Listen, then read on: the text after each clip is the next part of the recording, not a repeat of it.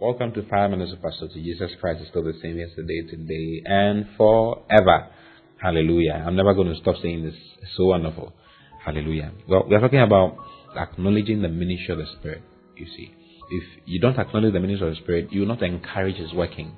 You know, it's just like working with somebody and uh, not acknowledging the person's presence in your life.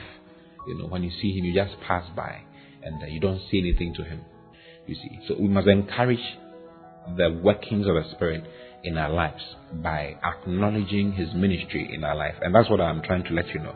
If you read in Philemon 1 verse 6, Paul mentions that he says, I pray that the communication and the sharing of your faith might become effectual or might become effective by the acknowledging of every good thing that is in you in Christ Jesus. You see, and one of the good, beautiful things that are in us by virtue of we being in Christ Jesus is the Holy Spirit. The Holy Spirit is a person in our lives. Hallelujah. You see, and He has a ministry. He has a ministry in our lives. One of His ministries in your life is to bring the fellowship of the Father and of the Son into your life. You see, He's there to communicate the fellowship or the oneness, the, the sharing in. He's the one who lets you know God. He's the one who lets you know God the Father and God the Son. Without Him, you can't know God the Father and God the Son. You can't have personal relationship. You can't have an experiential knowledge concerning God the Father and God the Son. You see. So when you read in 2 Corinthians chapter 13, from verse 14, Paul says that I pray that the grace of the Lord Jesus Christ and the love of God and the fellowship of the Holy Spirit be with you all. Amen. You see, the fellowship of the communion of the Holy Spirit. The word communion means fellowship, it means partnership, it means distribution, it means communication. He says the communication of the Spirit will be with you all forever. You see. So the Holy Spirit is in your life to communicate with you. You see, and his his communicating with you is to communicate the glory of God into your life, the love of God into your life, the grace of the Lord into your life. This this is what He's there for. You see, so you must acknowledge the fact that the Holy Spirit is in your life and that He's there to bring you into fellowship with God the Father and into fellowship with God the Son through the fellowship of the Spirit. You see, when you go to First John chapter one, okay, I'm reading from verse one.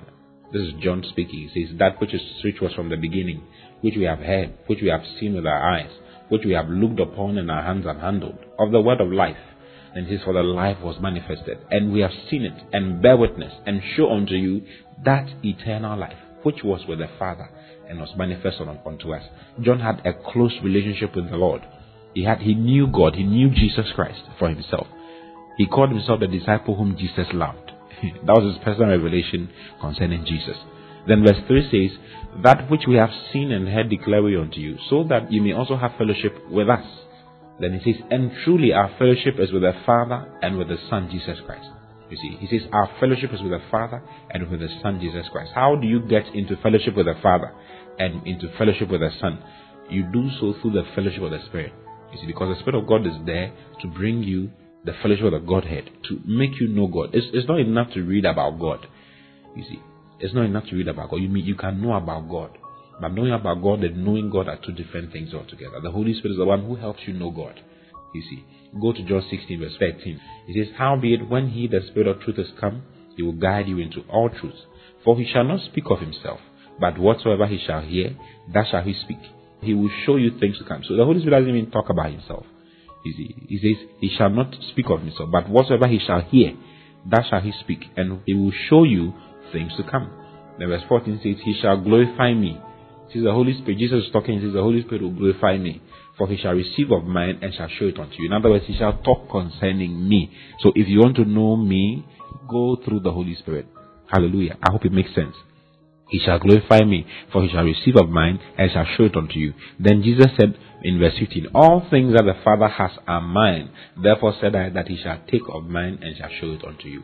So the Holy Spirit takes the things of the Father and takes the things of the Son and shows them to you. He's the one who lets you know the Father and lets you know the Son. So acknowledge the fact that he's in your life.